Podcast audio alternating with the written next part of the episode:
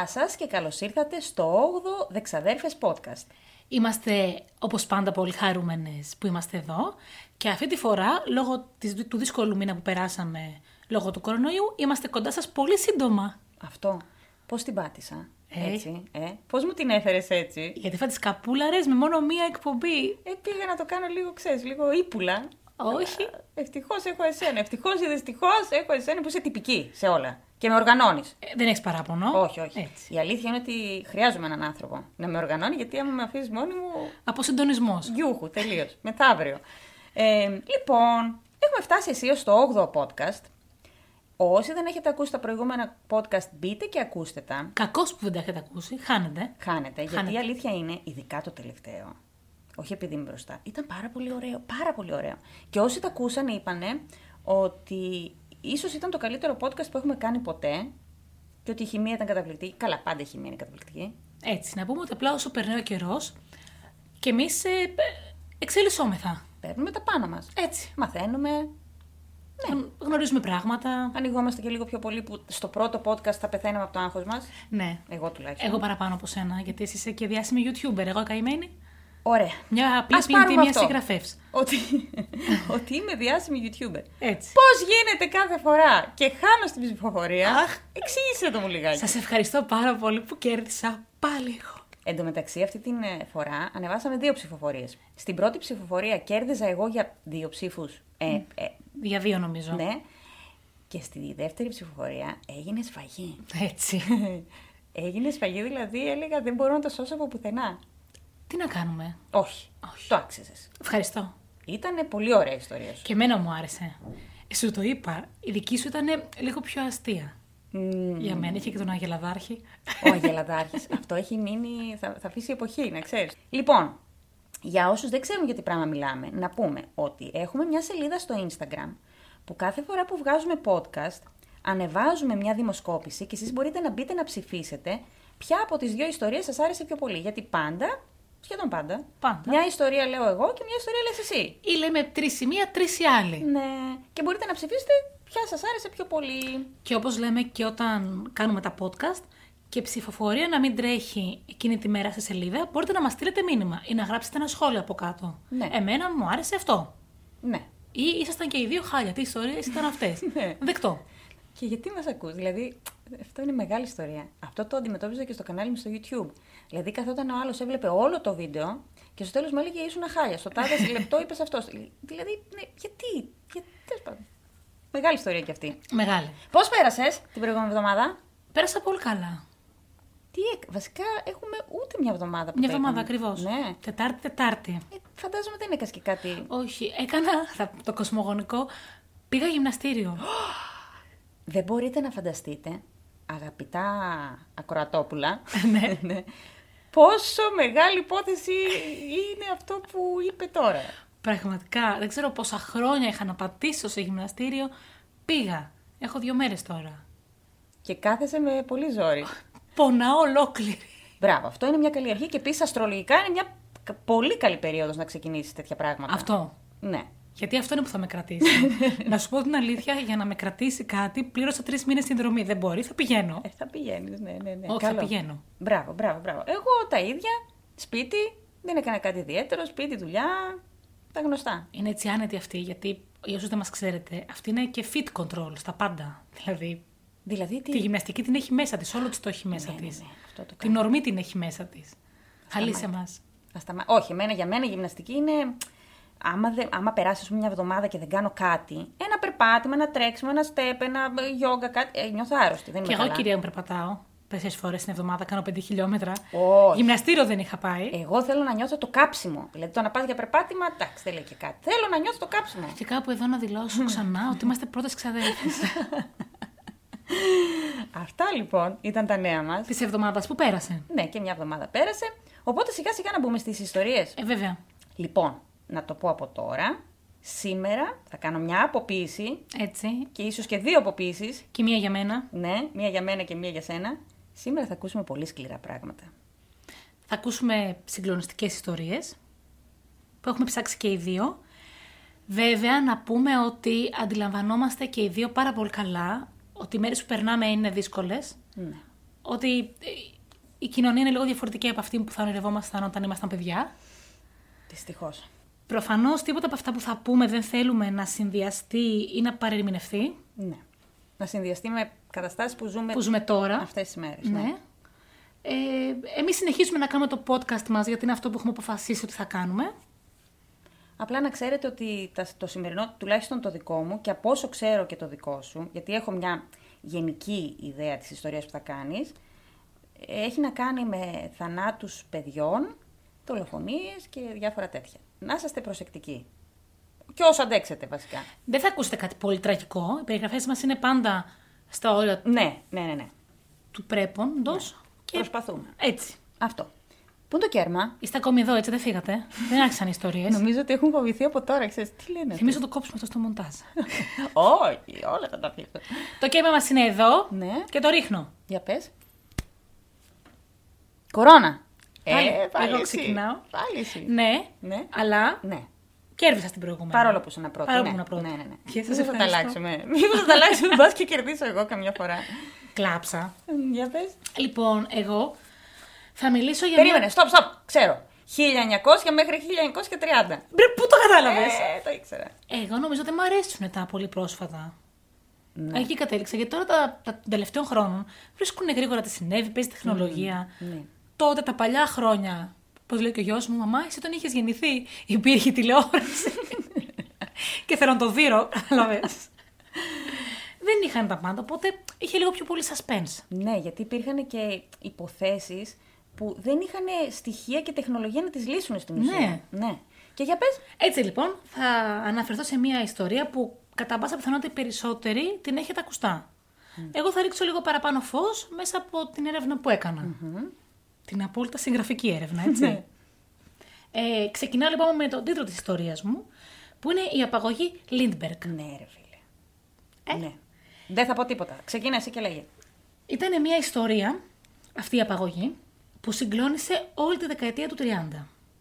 Όπως βλέπεις, πιστή στον εαυτό μου, όπως είπες και εσύ, δεν απομακρύνομαι πολύ χρονικά από τις αρχές του 20ου αιώνα και δεν έρχομαι και πολύ κοντά στα δικά μας χρόνια. Να είμαστε ήσυχοι.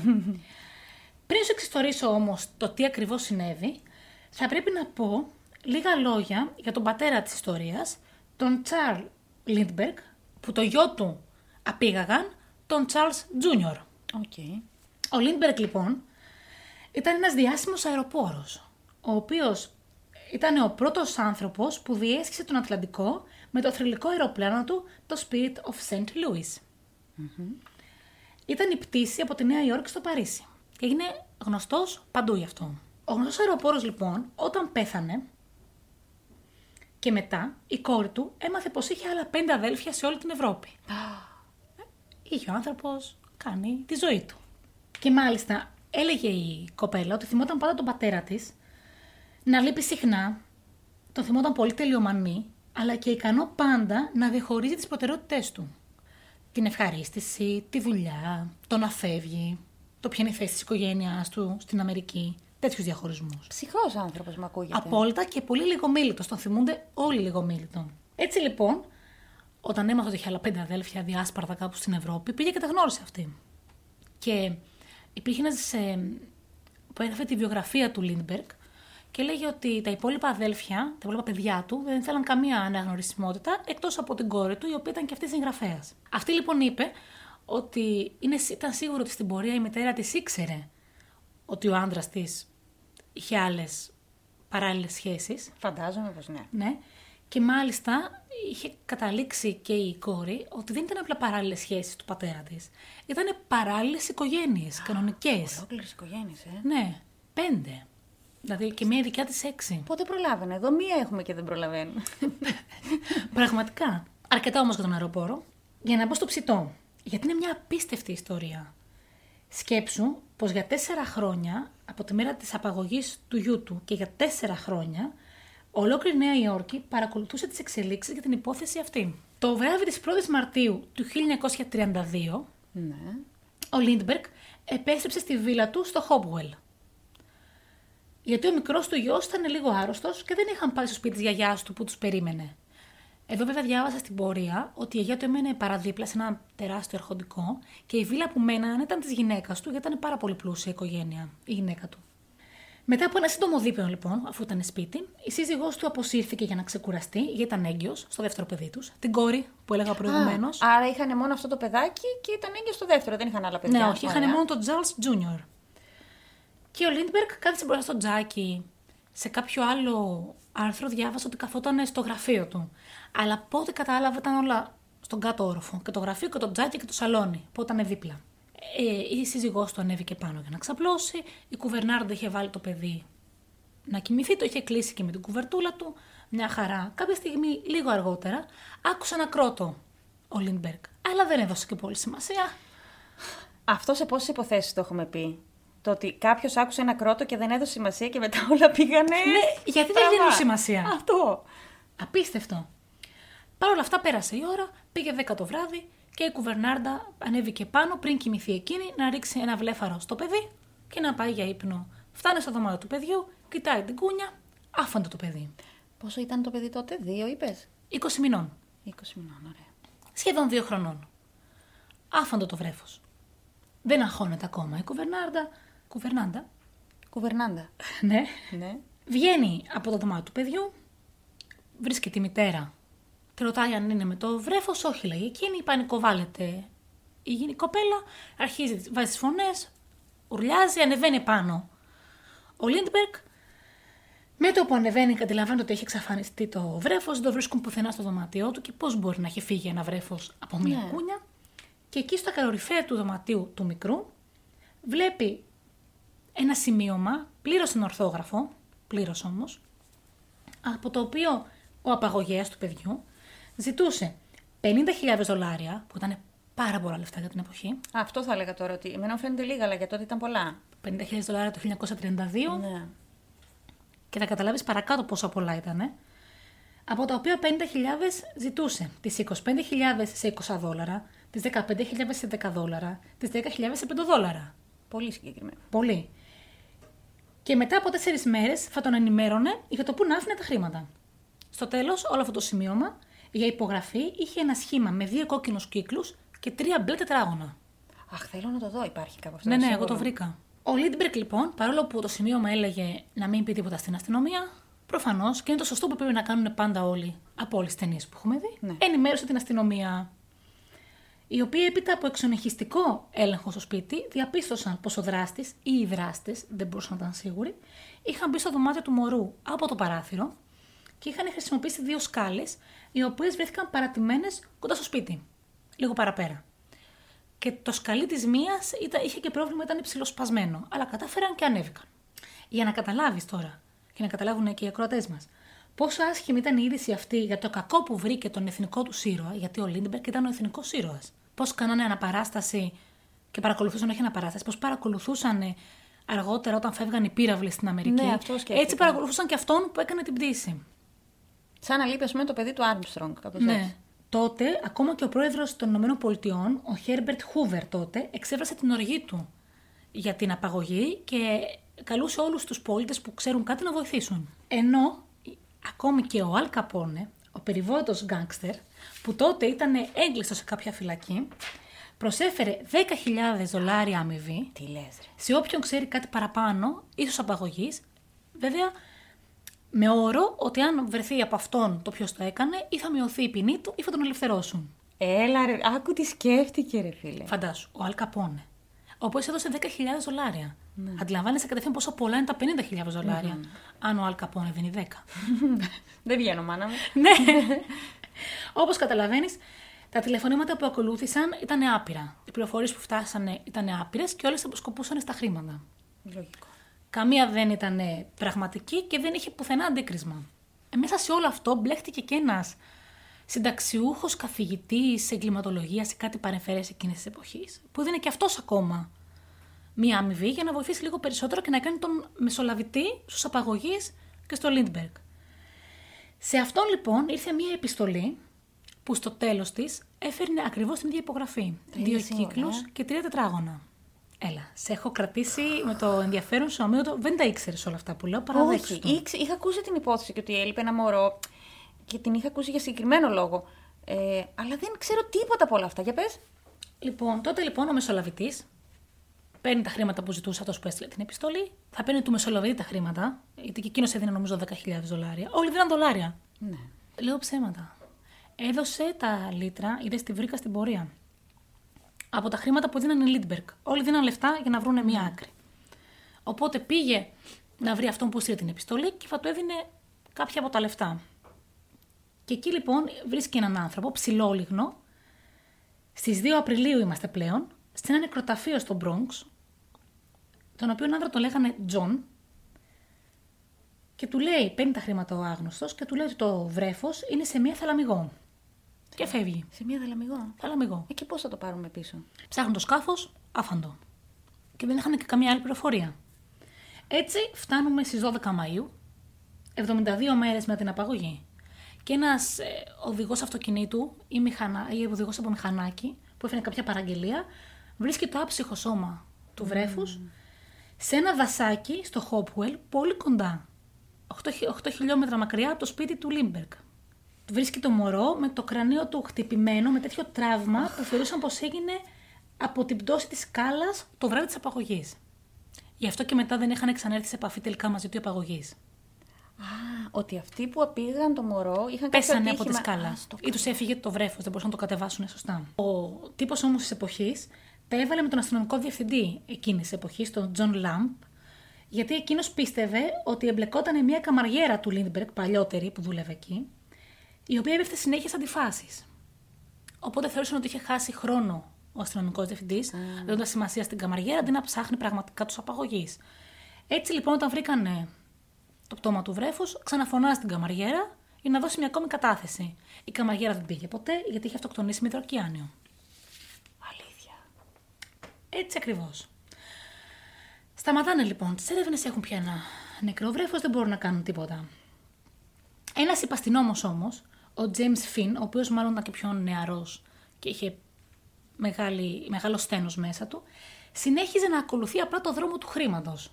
Δηλαδή, από τα χρήματα που είχε δώσει ο μεσολαβητής σε αυτόν στο νεκροταφείο ήταν όλα προσημειωμένα. Ναι. Οπότε είχε στο νου του ότι όπου βρει κάποιο χαρτονόμισμα από αυτά τα προσημειωμένα, να, βρει, να βρίσκει πού είναι και Ναι. πώς έχουν κινηθεί. Έτσι λοιπόν, βρήκανε ότι σε ένα πρατήριο του Μανχάνταν ένας ύποπτο με γερμανική προφορά είχε πάει να βάλει βενζίνη και τον θυμότανε ο βενζινοπόλης. Ε, ναι. Αυτός ο τύπος ήταν ο Μπράουν Χάπμαν, ο οποίος ήταν πολυβολητής στον Πρώτο Παγκόσμιο Πόλεμο. Μάλλον λίγο σκληροτράχυλο. Είναι. Ο μεσολαβητής πήγε εκεί με το που τον συνέλαβαν τον Μπράουν και τον αναγνώρισε αμέσως. Ήταν ο ψηλόλιγνος άνδρας στο νεκροταφείο με τη γερμανική Που είχε προφορά. πάρει τα λεφτά. Ο Χάουπμαν, βέβαια, δεν παραδέχτηκε ποτέ την ενοχή του.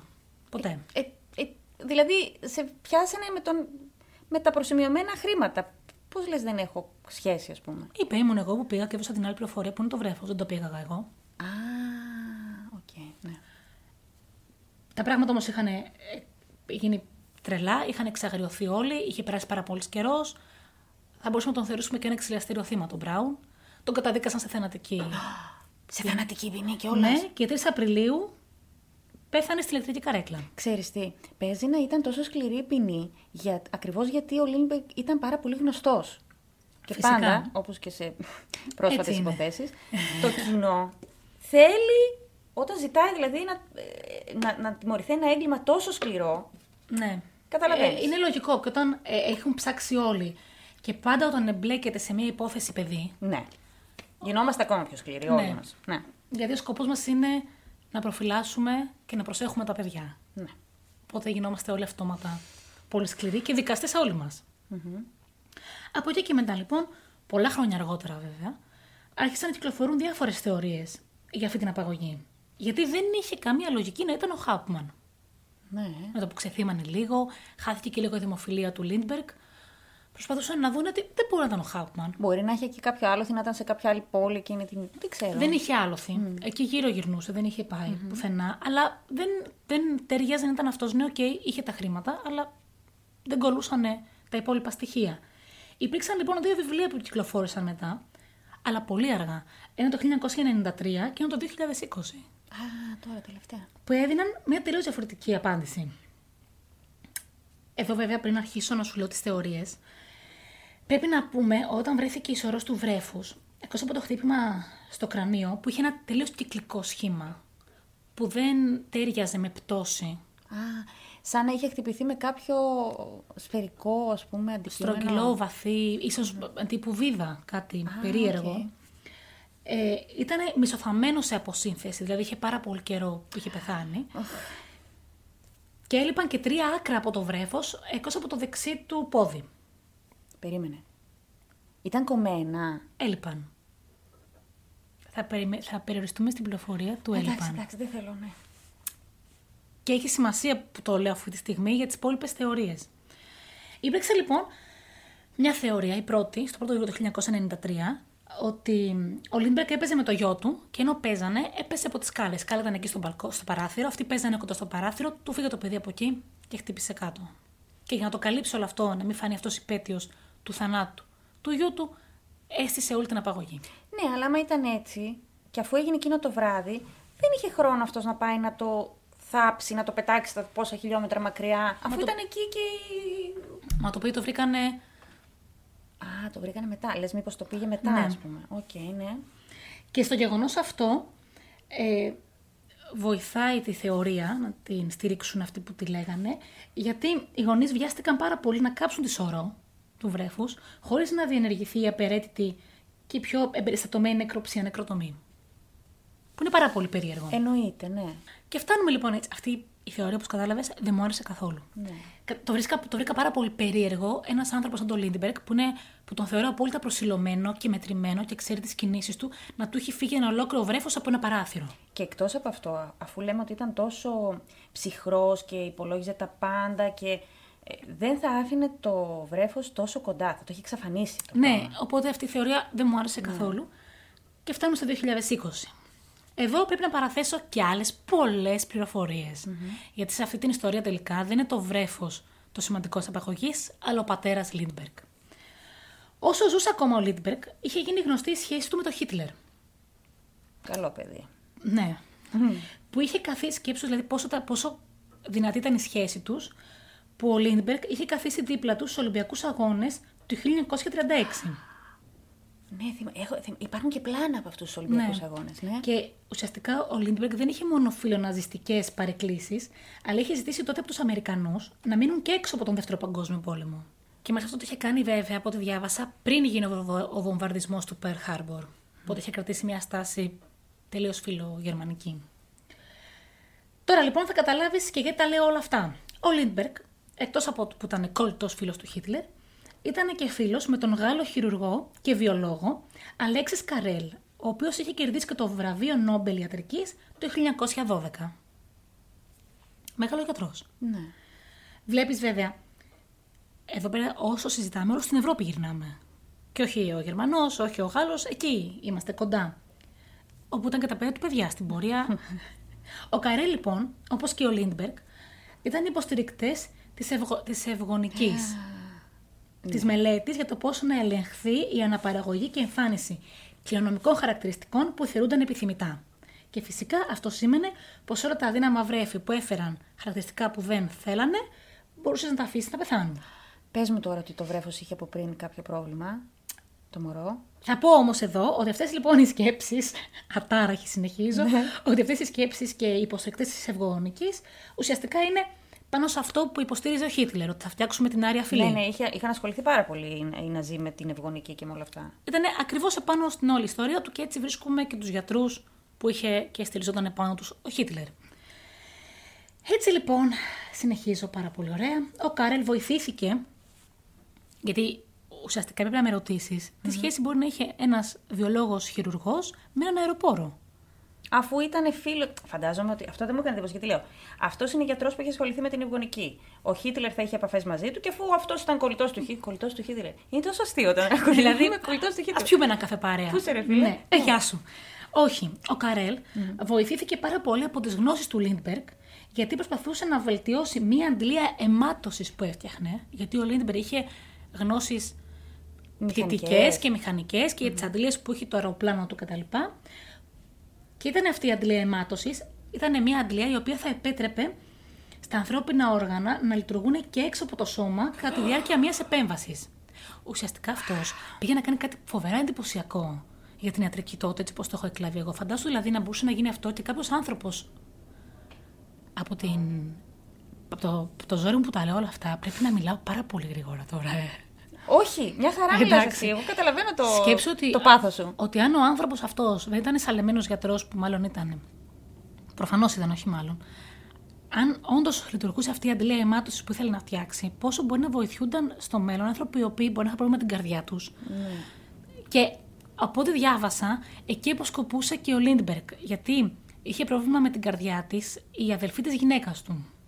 Okay. Η οποία το είχε καρδιακά προβλήματα από έναν ρευματοειδή πυρετό. Ναι. Εκείνη την εποχή, βέβαια, η οποία πέθανε το 1934, το 1934. Δεν έζησε πολύ. Δύο χρόνια μετά την εξαφάνιση. Ναι, απαγωγή του, του μικρού. παιδιού. Και θα μου πεις τώρα σε όλα αυτά. Άρα, ο γιατρός προσπαθούσε να φτιάξει ένα μηχάνημα. Ε, Μια που θα, αντλία αιμάτωσης την ναι, περιέγραφε. που θα κρατούσε κάποια όργανα και κάποια μέλη ζωντανά, όση ώρα θα γινόταν κάποια Μια άλλη. επέμβαση, ναι. Και γι' αυτό λείπανε του παιδιού τα άκρα. Γι' αυτό, γι' αυτό και το ανέφερα, αλλιώς δεν θα το έλεγα. Ξέρεις ότι σε όλες τις ιστορίες που έχω πει, όταν είναι κάτι Ναι. το οποίο μου φαίνεται λίγο τρομακτικό, δεν το αναφέρω.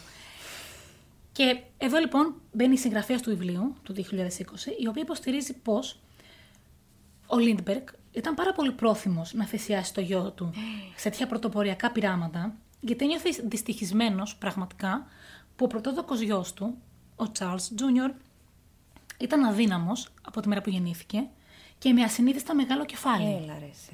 Ενδεχομένως ο μικρός είχε υποστεί μια προγενετική βλάβη όταν η μητέρα του εισέπνευσε τοξικές αναθυμιάσεις, καθώς το ζευγάρι έκανε μια πτήση αντοχής τον Απρίλιο του 1930.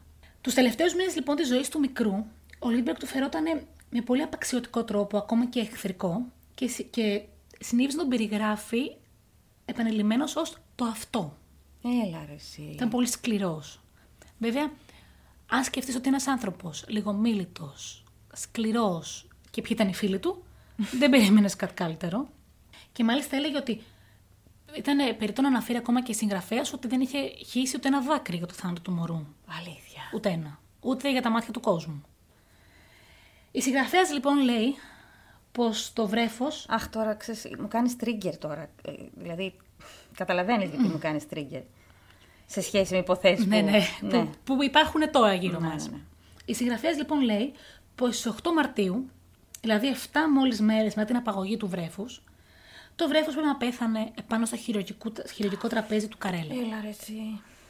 Και ήταν η πιο σωστή θεωρία που διάβασα μέχρι το τέλος. Και όλες αυτές οι θεωρίες αναπτύχθηκαν πολύ μετά, γιατί ο Λίντμπεργκ πέθανε το 1974, πολλά χρόνια μετά, 72 ετών στη Χαβάη, ατάραχος. Στη Χαβάη. Στη Χαβάη. Περνούσε και ωραία θα Ναι. τραβηθώ. Και μετά από εκεί άρχισαν να βγαίνουν οι αλήθειες και έπρεπε να ψάξουν και πάρα πολύ πίσω για να βρουν τι ακριβώς γινότανε. Οπότε η συγγραφέας λέει ότι έγινε τότε. Προφανώς ήταν ο Καρέλ βρισκόταν στην Αμερική εκείνη την περίοδο, μάλλον. Και το συνδύασε έτσι αυτή. Ναι. Έλα ρε εσύ. Σε έκανε πρωτοποριακά πειράματα, είχε τη βοήθεια του Λίντμπεργκ και χρησιμοποίησαν το βρέφος για να δουν τι μπορεί να γίνει.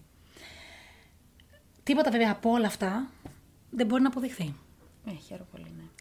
Τα πιο σημαντικά όμως από όλη την ιστορία που εγώ κράτησα, όλο το κράτησα, αλλά τα πιο σημαντικά ήταν ότι μετά από αυτή την απαγωγή που συνδυάστηκε με λίτρα, βγήκε η λέξη kidnap. Γιατί μέχρι πρώτη δεν υπήρχε ορισμός που να Αλήθεια. περιγράφει την απαγωγή με λίτρα και δεν ήταν και ομοσπονδιακό, ομοσπονδιακό αδίκημα. Δηλαδή, όταν πιάσανε στην αρχή τον Χάουπμαν, δεν ξέρανε πώς τον δικάσουν, γιατί η απαγωγή δεν ήταν ομοσπονδιακό αδίκημα. Τι λες, καλέ. Και ψάχνανε τρόπους να βρουν ότι έκλεψε τα λεφτά, έκανε εκείνο, για να δουν πώς θα φτάσουν στην καταδίκη του. Να το κατηγορήσουν για άλλα πράγματα. Για να μπορέσουν να τον, καταδι... Ναι. να, πα- να μπορέσουν να τον καταδικάσουν. Και μάλιστα τότε η- το λέγανε άτυπα ο νόμος του Λίντμπεργκ. Γιατί λόγω του Λίντμπεργκ μπόρεσε αυτό κάπως να στοιχειοθετηθεί Κατάλαβα. και να γίνει, ε, να, να υπάγεται το έγκλημα σε κάποιο νόμο.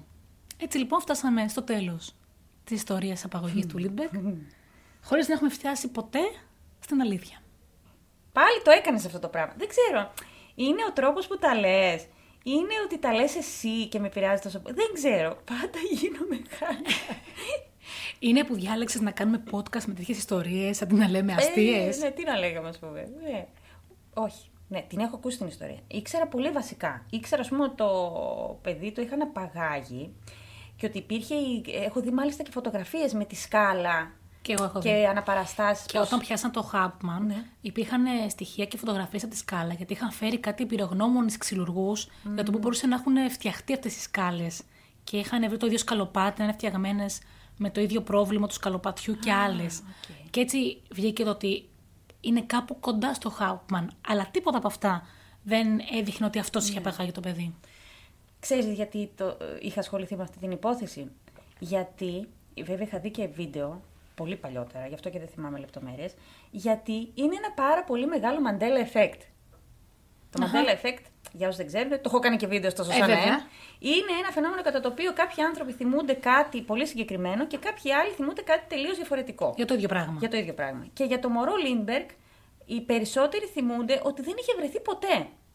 Βρέθηκε. Ναι. Και μάλιστα κάποια στιγμή που το είχα συζητήσει και με τον άντρα μου παλι- παλιότερα, ε, αυτός ήταν σίγουρος ότι βρέθηκε και εγώ έλεγα εσύ δεν βρέθηκε. Και το, και το, το ανακάλυψα στη μνήμη μου τώρα. Εγώ είμαι σε αυτή, ήμουν σε αυτή τη φάση ότι δεν βρέθηκε ποτέ. Μου κάνει τρομερή εντύπωση ότι δεν ξέρει ο κόσμος ότι βρέθηκε και λείπαν τα άκρα του. Και...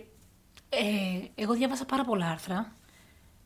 Σε πο- πολύ λίγα έλεγε πώς βρέθηκε το βρέφος.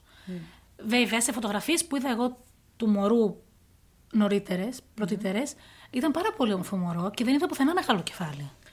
Δηλαδή δεν μπορούσα να καταλάβω πώς εννοεί ότι είχε ένα μεγάλο κεφάλι. Μπορεί από κοντά κάτι να φαινότανε. Αλλά δεν το ξέρω αυτό. Στεναχωρέθηκα. Πάντα στεναχωριέσαι, πες. Ε, τι να σε κάνω; να λέμε κάτι άλλο, να λέμε συνταγές. Είδες που τελικά ο γελαδάρχης σου ε, την προηγούμενη φορά ήταν καλύτερος; ήταν καλύτερος, ήταν πιο light, ναι. Και τώρα ποια είναι η φάση ότι είπες εσύ ότι είπες. Και εγώ έχω να σου παρουσιάσω μια υπόθεση με τέσσερα πτώματα. Να, ούτε ορίστε. ένα, ούτε δύο, ούτε τρία. Άντε να δούμε. Να ξεκινήσω κι εγώ; Να ξεκινήσεις κι εσύ για να τα τελειώσουμε αυτά τα πτώματα. Λοιπόν. Εν τω μεταξύ, κάνουμε, κάνουμε πλάκα. Αλλά η αλήθεια είναι ότι είμαστε πάρα πολύ ευαισθητοποιημένοι σε αυτά τα θέματα και πολλές φορές κάνουμε χιούμορ που μπορεί να ακούγεται, να ακούγεται κάπως σε αυτούς που μας ακούνε, αλλά κάνουμε χιούμορ γιατί δεν μπορούμε να διαχειριστούμε Αυτά που γίνονται. αυτά που νιώθουμε. Και το πρόβλημα μας είναι ότι δεν μπορούμε, γιατί το έχουμε συζητήσει σήμερα και πριν κάνουμε αυτό το podcast. Ναι. Γιατί σήμερα είναι Τετάρτη, 23 Μαρτίου, και κάνουμε αυτό το podcast. Θα καταλάβετε οι περισσότεροι ναι, γιατί το λέμε. οπότε ξέραμε τι συζη- ιστορίες έχουμε να συζητήσουμε και λέγαμε και πιο πριν μεταξύ μας ότι πρέπει να τις πούμε κάπως, που, γιατί το κλίμα είναι έτσι αυτές τις βαρύ. μέρες, στη δική μας χώρα τουλάχιστον, αν εξαιρέσουμε τον πόλεμο στις γειτονικές χώρες. Ε, οπότε πρέπει να κρατήσουμε μια θέση λίγο πιο Ναι, ναι, ναι, ναι. ελαφριά. Μάλιστα. Λοιπόν, Πάμε, ξεκινάμε τη ευαισθητούλα δική μου. Λοιπόν, εγώ θα σου μιλήσω. Όχι να μην μου μιλήσω από το σκέφτομαι. Τέτοια Ναι. λέμε, θα μας ακούνε κρότες. Θα μας ακούνε, ρε. Μας αγαπάνε. Γι' αυτό μας ακούνε. Γιατί Ξέρουνε. τους κάνουμε την καρδιά περιβόλη. Ξέρουνε. Ξέρεις τι, διάβαζα κάπου ένα άρθρο που έλεγε ότι αυτός είναι μηχανι... ένας μηχανισμός άμυνας των ανθρώπων να διαχειριστούν τον πόνο.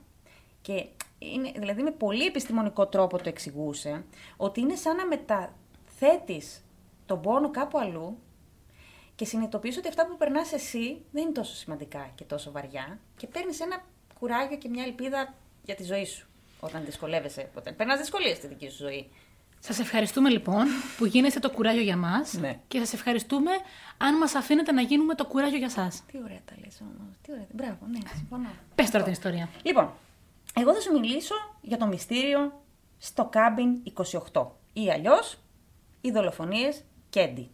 Κέντι. Ποια εποχή βρίσκομαι; Είμαστε στο Cabin 28 Candy Murders, θα το πω έτσι. Έτσι, Κέντι Murders. Murders. Λοιπόν, βρισκόμαστε, οι συγκεκριμένες δολοφονίες γίνανε το 1981. Α, Οκ. ορίστε. Πάλι και την προηγούμενη φορά πάλι εκεί ήμουν, στο 80-81. Είδες. Και εσύ σταθερή είσαι. Και εγώ σταθερή είμαι, μ' αρέσουν αυτές οι υποθέσεις. Ορίστε. Λοιπόν, ξεκινάμε. Θα σου μιλήσω λίγο για την Sue Sharp, η οποία είχε γεννηθεί τε- στις 29 Μαρτίου του 1945 και το όνομά της ήταν κανονικά Sue Davis. Η Sue λοιπόν ήταν παντρεμένη με έναν πολύ μ, χειριστικό άνθρωπο, ο οποίος την κακοποιούσε για πάρα πολλά χρόνια. Είχαν κάνει μαζί πέντε παιδιά και κάποια στιγμή, τέλη του 1979, αρχές του 1980, αποφάσισε λοιπόν να φύγει από το σπίτι, γιατί είχε ανοιχτεί πάρα πολλά και πραγματικά ε, δεν μπορώ καν να φανταστώ ότι μπορεί να έχει περάσει αυτή η γυναίκα με πέντε παιδιά και να τρώει το ξύλο της αρκούδας. Ε, και βρήκε επιτέλους το κουράγιο και μετακόμισε από το Connecticut Γελάς με το ξύλο της αρκούδας; Γελάω ότι Θεέ μου έχουμε πιάσει παιδιά, απαγωγές, πτώματα, κακοποιημένες γυναίκες, χειριστικούς ανθρώπους. Ναι, ναι. Το, το είπαμε την αρχή όμως, προειδοποίησαμε ότι. Ότι έχεις σήμερα κάνει το podcast disclaimer. Είναι πολύ σκληρό. Να Πάμε. το ξέρετε. Λοιπόν, Ωραία. Η Sue λοιπόν το 1981 που έγιναν οι φόνοι είχε πέντε παιδιά. Τον Τζον που ήταν 15, τη Sheila 14, την Tina 12, τον Ρικ και τον Γκρέγκ που ήταν μικρότερης ηλικίας και δεν βρήκα πουθενά την ακριβή τους ηλικία, τέλος πάντων.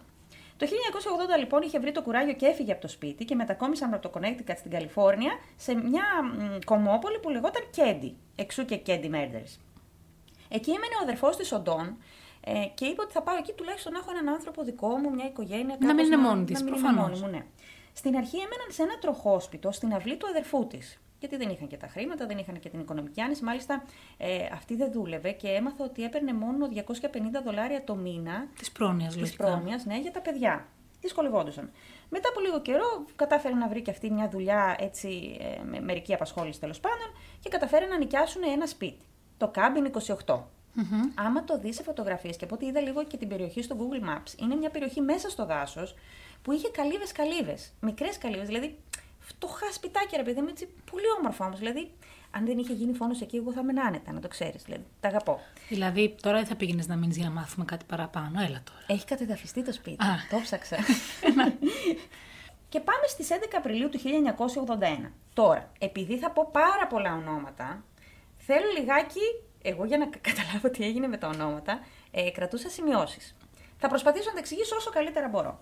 Έχουμε λοιπόν τη Susan, η οποία η κόρη της, η Sheila, που τότε ήταν 14, το βράδυ θα έμενε στο σπίτι μιας φίλης της που ήταν απέναντι. Στο Ωραία. cabin, ας πούμε, 23, σου λέω εγώ. Και η 12χρονη Tina θα έμενε σε αυτό το σπίτι.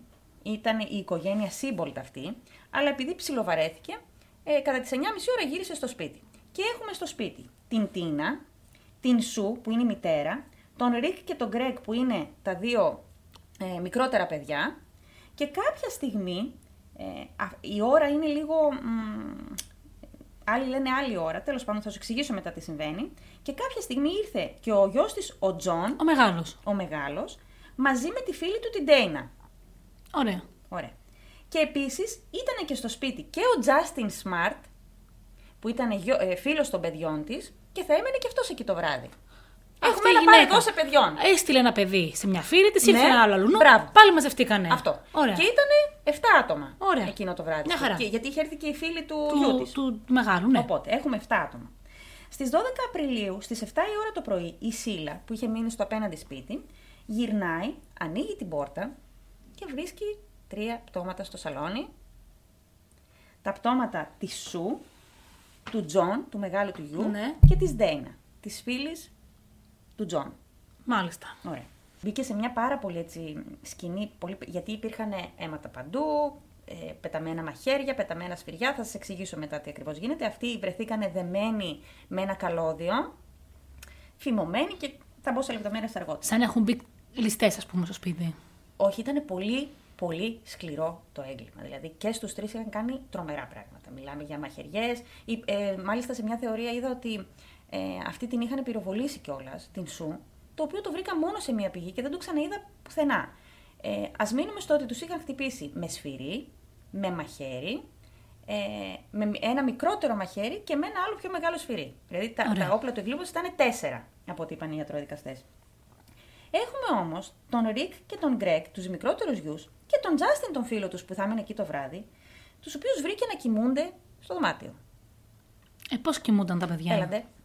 Και μάλιστα όταν μπήκε η κοπέλα και άρχισε να τσιρίζει και ξύπνησε και φωνάξαν την αστυνομία, αυτοί φάνηκαν τελείως σοκαρισμένοι για αυτό που αντίκρισε. Ε, Μάλιστα είχαν πει ότι ε, προλάβαν, είδαν λίγο τον τόπο του εγκλήματος, γιατί άκουσαν τι φωνές τις φωνές της κοπέλας και μετά ε, τους έβγαλαν από το παράθυρο για να μην δουν τι συμβαίνει στο σαλόνι.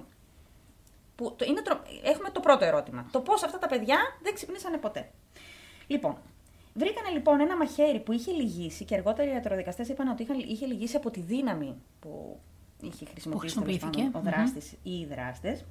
Ε, ένα σφυρί και έλειπε από τον τόπο του εγκλήματος ένα δεύτερο σφυρί. Που μετά αποδείχθηκε ότι είχαν κάποια τραύματα από ένα άλλο σφυρί που δεν ήταν αυτό που βρέθη- βρέθηκε εκεί. Η Σου λοιπόν ήταν γυμνή από τη μέση και κάτω. Δεν είχε σημάδια σεξουαλικής κακοποίησης. ε, και είχαν κλείσει το στόμα της με μια μπλε μπαντάνα. Τώρα θα μπω σε λεπτομέρειες, αλλά είχε κομμένο λαιμό. Γιατί είπε να πει όλε τι λεπτομέρειες; Ναι, τέλος πάντων. Δεν τις θέλουμε. Ναι. Ήταν ένα πάρα πάρα πολύ σκληρό, γιατί έχει σημασία για αυτά που θα πω αργότερα. Ήταν ένα πολύ σκληρό έγκλημα. Θα προσπαθήσω να κόψω ό,τι μπορώ. Να σε καλά. Όσον αφορά ε, τα στοιχεία, το μόνο που βρέθηκε ήταν ένα άγνωστο αποτύπωμα στο κάγκελο της σκάλας έξω, που δεν ταυτοποιήθηκε με κανέναν. Ναι, γιατί θεωρητικά δεν ανεβήκανε επάνω από εσωτερική σκάλα, αφού τα παιδιά τα πάνω κοιμόντουσαν. Δεν ήταν, ήταν ένας όροφος στο σπίτι. Και ένας όροφος και δεν Ναι, άκουσαν τίποτα. ναι. Μάλιστα. Ναι. Και ήταν και πολύ μικρό. Δηλαδή, από ό,τι είδα, ήταν γύρω στα 75 τετραγωνικά. Πώς μπορεί να γίνει αυτό το πράγμα, δεν καταλαβαίνω. Έχει μια λογική που θα σας εξηγήσω αργότερα. Λοιπόν, έχουμε όμως ένα πολύ βασικό. Έλειπε η Τίνα. Μας λείπει μια κόρη. Μας λείπει μια κόρη, η οποία άφαντη. Δεν υπάρχει πουθενά. Μπαίνει η Σίλα, βλέπει το τόπο, το, το, το, τη σκηνή τέλος πάντων, φωνάζουν την αστυνομία. Η Σίλα να φωνάζει και να τσιρίζει παιδιά και να, και να λέει: Παιδιά, λείπει η αδερφή μου. Πρέπει αρχικά να βρούμε πού είναι η αδερφή μου. Αυτοί είναι, σκοτωθήκανε, δεν μπορούμε να κάνουμε κάτι. Η αστυνομία δεν την άκουγε για κάποιον λόγο και άρχισε να ψάχνει για την κόρη 12 ώρες μετά. Ο Μάρτιν Σμαρτ, λοιπόν, ο οποίος ήταν ο πατέρας του Τζάστιν, του παιδιού που φιλοξενούσαν εκείνο το βράδυ, Ωραία. και έμεναν απέναντι, την ίδια κιόλας ημέρα, λίγες, ημέρες, λίγες ώρες αργότερα, είπε ότι έλειπε από το ε, υπόγειο του σπιτιού του Ένα σφυρί.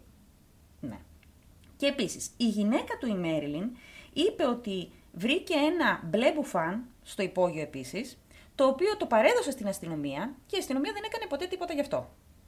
Το οποίο μπλε μπουφάν δεν ήταν κανένα τους. Είπε ότι είχε δει την Τίνα να το φοράει κάποια στιγμή. Την κόρη που έλειπε. Οι γείτονες είπαν ότι είχαν δει ένα πράσινο φορτηγάκι γύρω στις 9 η ώρα. Άλλοι βέβαια γείτονες είπαν ότι δεν ήταν πράσινο, ότι ήταν καφέ και ότι είχε και ένα σκασμένο λάστιχο. Τα αγόρια είπαν ότι, που ήταν στο διπλανό δωμάτιο είπαν ότι δεν άκουσαν τίποτα. Ο Τζάστιν λοιπόν, που ήταν ο γιος του απέναντι, του γείτονα, μετά από ύπνωση άρχισε να θυμάται κάποια πράγματα. Πολύ μ' αρέσουν αυτά. Σ' αρέσουν, ναι, Ναι. πάλι ύπνωση.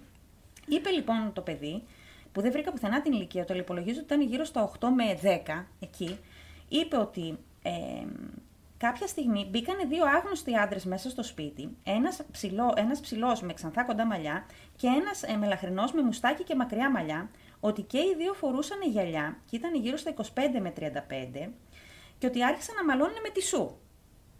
Ε, εκείνη την ώρα μπήκανε στο σπίτι ο Τζον με την Dana, ο μεγάλος γιος Με, την, κο- με τη φίλη με του. τη φίλη του ε, και άρχισαν να διαπληκτίζονται και ότι κάποια στιγμή ξεκίνησε το... η δολοφονία. Οι δολοφονίες μάλλον. Άρχισαν να βγάζουν μαχαίρια, σφυριά και τέτοια.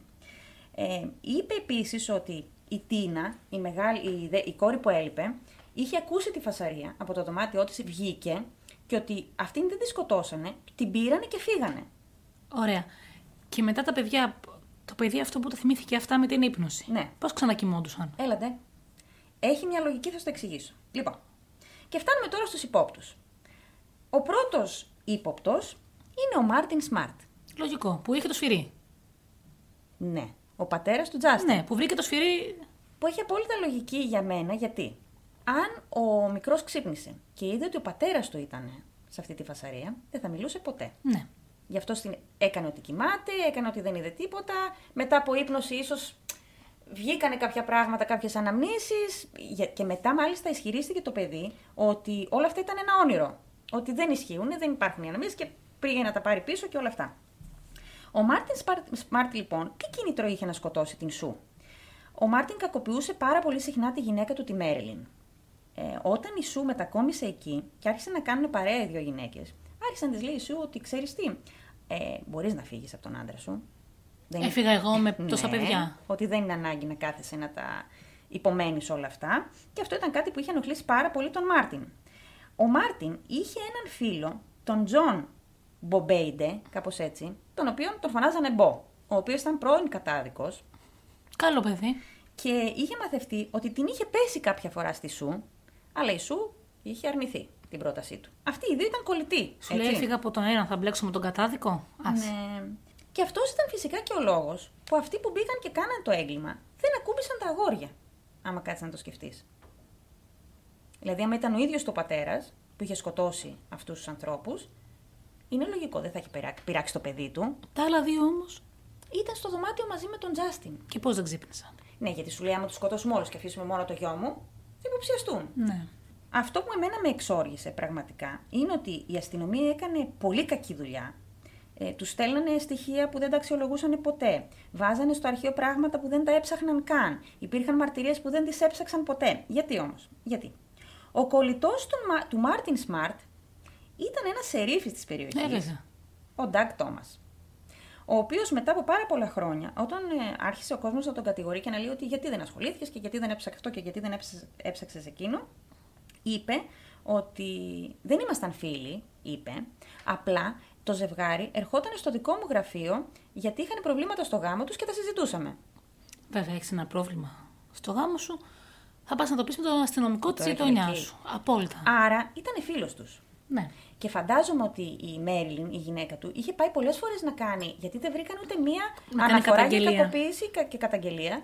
Και αυτός, επειδή ήταν φίλος του, προσπαθούσε κάθε φορά να το καλύψει. Ότι έλα, μπορεί λίγο να το συζητήσουμε και δεν είναι τόσο κακός και σε αγαπάει, ξέρεις. Α γυρίσουμε όμως πάλι λίγο στο σπίτι, που έψαχναν την Τίνα. 12 ώρες μετά θυμήθηκαν και έφεραν σκυλιά και ελικόπτερα για να ψάξουν την κοπέλα και δεν την βρήκανε ποτέ. Τρία χρόνια αργότερα, στις 22 Απριλίου του 1984, δέχτηκαν στο αστυνομικό τμήμα της περιοχής ένα τηλεφώνημα που τους είπαν πού βρίσκεται το πτώμα της κοπέλας. Και όχι απλά το πτώμα, δεν είπε κάποιος δηλαδή ότι βρήκα το πτώμα, είπε ότι βρήκα την Τίνα συγκεκριμένα. Άρα ήταν κάποιος που ήξερε. Φυσικά. Και πήγαν εκεί στο συγκεκριμένο σημείο, το οποίο ήταν 25 χιλιόμετρα μακριά από το σπίτι, βρέθηκε μόνο το κρανίο της και κάποια οστά διασκορπισμένα εκεί γύρω, ε, μια παιδική κουβέρτα που ήταν από το σπίτι και ένα μπλε μπουφάν το μπουφάν που είχε πει η άλλη ότι βρήκα στο υπόγειο. Που τους το έδωσε όμως. Που τους το έδωσε όμως. Ναι. Ε, δηλαδή, κάτι συμβαίνει εδώ με την αστυνομία σίγουρα. Και φτάνουμε το 2013, 30 χρόνια μετά, δεν έχουμε καμία εξέλιξη. Και ε, ε, είναι εξοργιστικό αυτό το πράγμα. Τους δίνανε ο κόσμος στοιχεία και μαρτυρίες και αυτοί δεν ψάχναν τίποτα. Προφανώς. Γιατί, γιατί κάλυπτε ο σερίφης το φίλο του. Ακριβώς. Και βρίσκει ένας ερευνητής ένα γράμμα στα αρχεία της αστυνομίας που είχε στείλει ο Μάρτιν στη γυναίκα του τη Μέριλιν ο Μάρτιν στη Μέρλιν. Ναι. Ο οποίος τι έλεγε ακριβώς; Με το που έγινε η δολοφονία, ο Μάρτιν και ο φίλος του ο Bo πήγανε μια εκδρομή στο Reno της Νεβάντα. Εκδρομή. Ε, εκδρομή και τελείως τυχαία, ας πούμε. Πήγαν εκεί και μείναν ένα μήνα, υποτίθεται για διακοπές. Αυτοί υποθέτω ότι απλά θέλαν να ξεφύγουν, να μην ασχολείται ο κόσμος μαζί ναι. του ή να μην τους γλιντσάρουν οτιδήποτε. Και βρέθηκε αυτό το γράμμα λοιπόν από τον ερευνητή, το οποίο έλεγε στη Μέρλιν. Πλήρωσα το τίμημα για την αγάπη σου και το αγόρασα με την ζωή τεσσάρων ανθρώπων. Και τώρα μου λες ότι τελειώσαμε. Τέλεια. Τι άλλο θέλεις; Ότι φταίει αυτή στο τέλος. Το οποίο πρόσεξε όμως. Η αστυνομία το είχε στα αρχεία της. Η Μέρλιν είπε ότι δεν θυμόταν καν αυτό το γράμμα, ότι δεν το πήρε ποτέ. Ο, ότι ωστόσο όμως ο γραφικός χαρακτήρας είναι του άντρα της που δεν έχει καμία λογική. Δηλαδή, πώς βρέθηκε αυτό το γράμμα στην αστυνομία χωρίς να το έχει δώσει η Μέριλιν; Η Μέριλιν να λέει ότι αυτό δεν μου το έστειλε ποτέ ο άντρας μου, δεν το έχω δει ποτέ. Και πάλι ο γραφικός χαρακτήρας να είναι του άντρα της. Μπορεί να το πει κατευθείαν ο φίλος του Σερίφης. Παίζει και αυτό που λες, αλλά παίζει και μια άλλη θεωρία.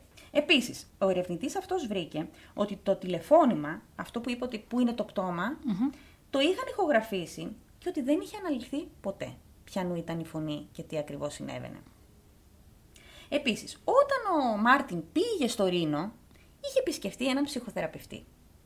Δεν ξέρει κανένας για ποιο λόγο. Ο οποίος, φαντάζομαι ότι αν είχε κάνει αυτό στο φόνο, μπορεί να είχε και αναμνήσεις, τραύματα, να... Τύψεις. Τύψεις, δεν ξέρω για ποιο λόγο, είχε επισκεφτεί έναν ψυχοθεραπευτή. Γιατί άλλο να είσαι κακοποιητής στη γυναίκα σου και άλλο να σκοτώνεις ανθρώπους. Αυτό, ναι. Μάλιστα. Ο ψυχοθεραπευτής λοιπόν πήγε στην αστυνομία και είπε ότι ο Μάρτιν είχε ομολογήσει τους φόνους και είπε ότι τα έκανα όλα εγώ.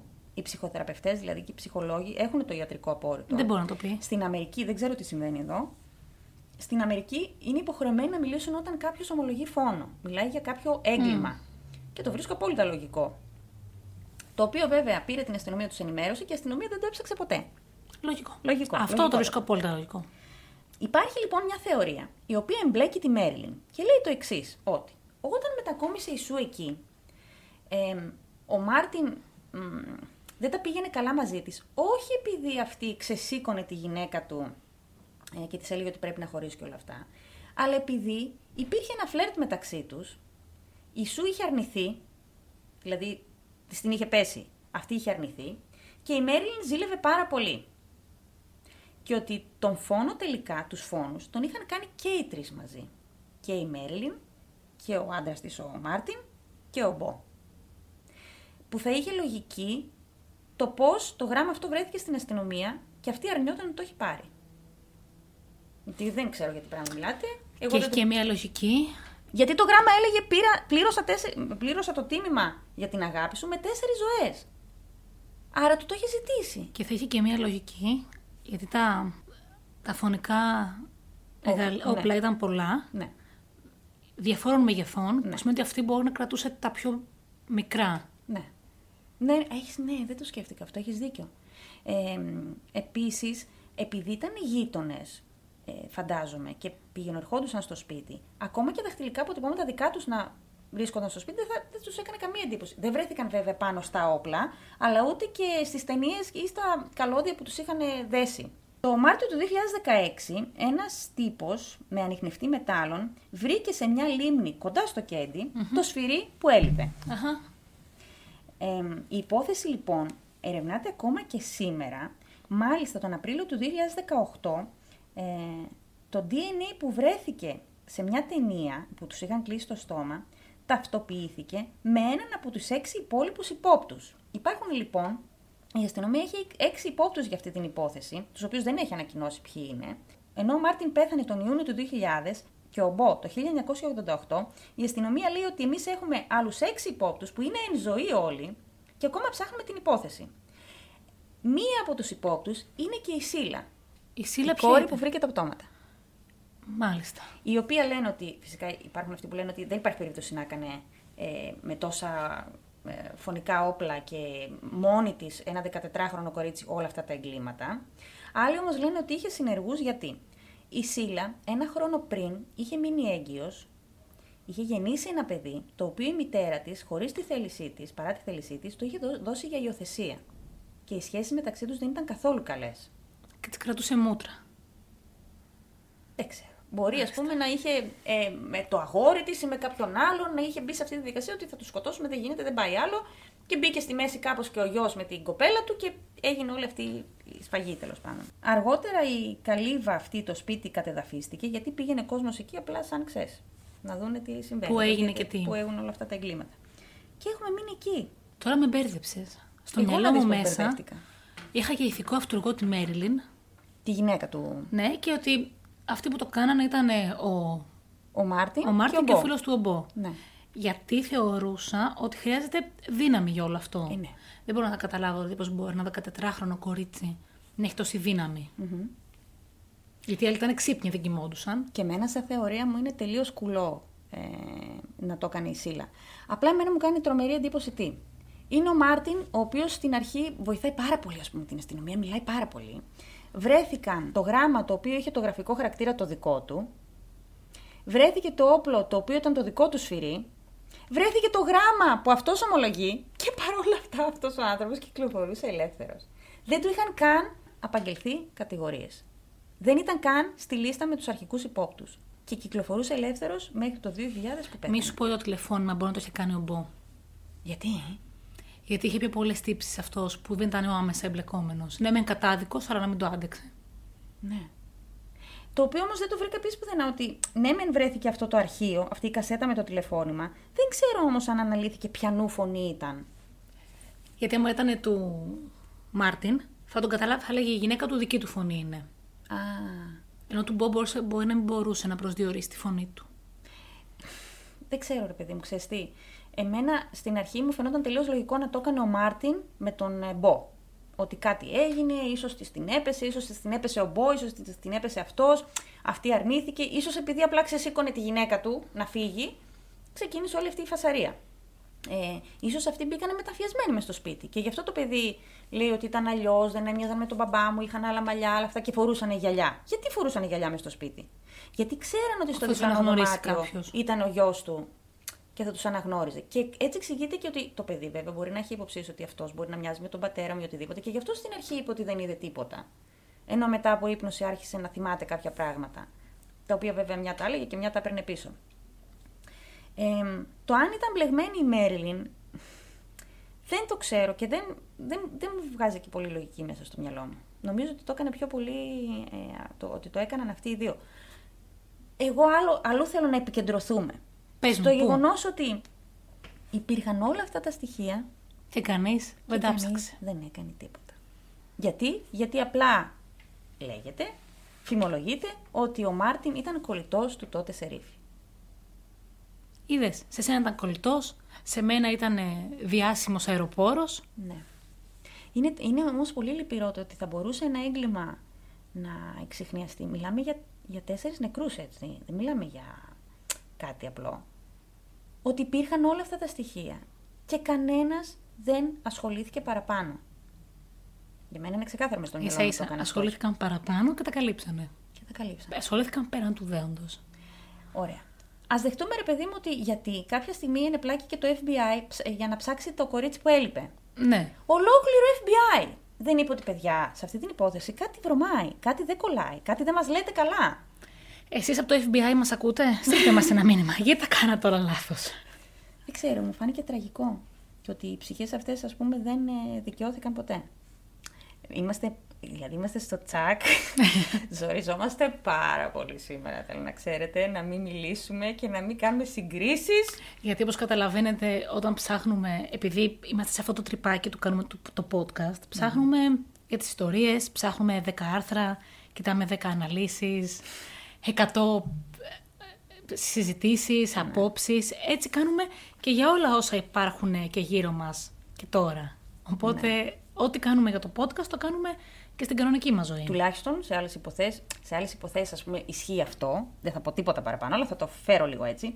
Ισχύει αυτό ότι υπάρχουν πάρα πολλά στοιχεία που δείχνουν ποιος είναι ο ένοχος και η αστυνομία τα αγνοεί και δεν κάνει τίποτα.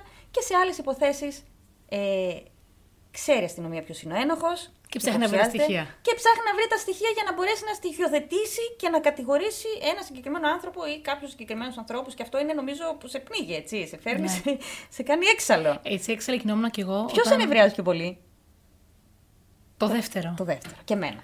Έτσι εξελιγνόμουν και εγώ σου έγραφα την ιστορία, γιατί έγραφα μετά τις θεωρίες τις δικές μου με το Lindbergh και έγραφα από κάτω. Ο αεροπόρος έκανε αυτό. Αυτό ο αεροπόρος μου έκανε ένα κλίνκ μες στον εγκέφαλο, σαν να λέει ο πιλότος. Ο πιλότος. Και συγχυζόμουν ακόμη περισσότερο. Και έκανες το συνδυασμό, ναι. Ναι, ρε, εσύ. ναι. Και Θα- γι' αυτό δεν μιλάμε και για ελληνικές υποθέσεις, γιατί Ναι. δεν μπορούμε. Δεν μπορούμε. Είμαστε. Μας επηρεάζουν πάρα πολύ συναισθηματικά. Και είναι καλ... έχουμε αποφασίσει, προαποφασίσει ότι δεν θα ασχοληθούμε με ιστορίες που να έχουν να κάνουν με ανθρώπους που ήταν στη δική μας χώρα, που μπορεί ακόμη να είναι εν ζωή, που μπορεί Θα μου πεις, η αξία αυτών των ανθρώπων που σκοτώθηκαν το 1981 στην Αμερική είναι λιγότερη από την αξία αυτών; Όχι. Σε καμία περίπτωση. Κάθε έγκλημα είναι έγκλημα. Φυσικά. Και πρέπει να τιμωρείται. Εγώ εδώ παίρνω εγκλήμα το 1900. Αυτό. Δεν έχει να κάνει. Οι ζωές, η αξία της ζωής είναι η ίδια. Αλλά κάποια πράγματα είναι τόσο, μας επηρεάζουν τόσο πολύ που δεν μπορούμε να τα συζητήσουμε. Και πρέπει να συζητάμε για άλλα που να μπορείτε και εσείς να τα ακούσετε. Και δεν είμαστε και αντικειμενικοί γιατί είμαστε τόσο συναισθηματικά φορτισμένοι. που Δεν μπορείς, δηλαδή θα αρχίσεις να... Και ο σκοπός μας δεν είναι να φορτίσουμε και εσάς. Ναι. Είναι απλά να κάνουμε παρέα. Αυτό, αυτό. Όχι, όχι, δεν θα αναφέρουμε τίποτα άλλο. Αυτές ήταν οι δύο ιστορίες μας. Ελπίζω να συνεχίζετε να μας κάνετε παρέα. Ναι, πες και το άλλο. Που θες να το πεις αλλά δεν το λες. Ελπίζω να συνεχίσετε. Να ψηφίζετε εμένα. Στο ξαδέρφη. Σε Ξέρω τόσο καλά. Ξέρω, δηλαδή από το βλέμμα σου ξέρω τι σκέφτεσαι. Παιδιά δεν με νοιάζει αλήθεια. Αλήθεια, αλήθεια. Ε, και επίσης βρήκα την ιστορία της Νικολία σήμερα εκπληκτική. Να μπείτε στη σελίδα μας στο Instagram, στο Δεξαδέρφες Podcast και να ψηφίσετε ποια είναι η αγαπημένη σας ιστορία. Και στέλνετε μας μηνύματα, στέλνετε μας φωτογραφίες, στέλνετε μας κάτι να βλέπουμε μια διαδραστικότητα και εμείς εδώ αυτά περιμένουμε. Και υπόσχομαι, γιατί το σκεφτόμουν τις προάλλες. Η, η σελίδα μας στο Instagram είναι λίγο φτωχή, λίγο απέρριτη, λιτή, δεν, δεν ξέρω. Θα ανεβάζουμε κι εμείς παραπάνω πράγματα. Ναι. Και από την καθημερινή μας ζωή. Α, αυτή πήρε φόρα. Νόμιζα Όχι. πως θα έλεγε θα ανεβάζουμε φωτογραφίες από τις ιστορίες μας. Και αυτό. Αλλά τι κάνουμε, με τι ασχολούμαστε. Να τώρα θα κάνω μια φωτογραφία με όλο αυτό το τσιμπράγκαλο χαμό. που, που και, υπάρχει. Και στο πάτωμα που είχα πετάξει εγώ όλα Και τα στο χαρτιά. πάτωμα τα χαρτιά, ναι. Κάθε φορά που φεύγεις, φεύγεις, μου με χαιρετάς, φιλιόμαστε χαχά και μετά το πρώτο πράγμα που κάνω είναι κοιτάω τα χαρτιά. Ξέρω ότι τα αφήνεις εκεί και τα αγαπώ πάρα πολύ. Και σκέφτηκα επίσης να τα μαζεύω και να στα κάνω έκπληξη κάποια Α, στιγμή. ευχαριστώ. Ναι. Αυτά είχαμε να πούμε. Σας ευχαριστούμε πάρα πολύ που ήσασταν σήμερα μαζί μας και μας ακούσατε. Σας ευχαριστούμε λίγο περισσότερο σήμερα αν έχετε φτάσει μέχρι το τέλος του podcast. Ναι. Σας νοιαζόμαστε και είστε η παρέα μας. Είστε η απόδρασή μας στην καθημερινότητα. Και ας ελπίσουμε την επόμενη φορά που θα συναντηθούμε μετά από δύο εβδομάδες να μην είμαστε τόσο φορτισμένες. Κραβατζώνει την ημερομηνία αυτή, να ξέρετε. για να μην έρθω πιο νωρίς. Ναι. Φοβάται. Όχι, εγώ. Εσύ Μαρίση που με τρέχεις συνέχεια και λες.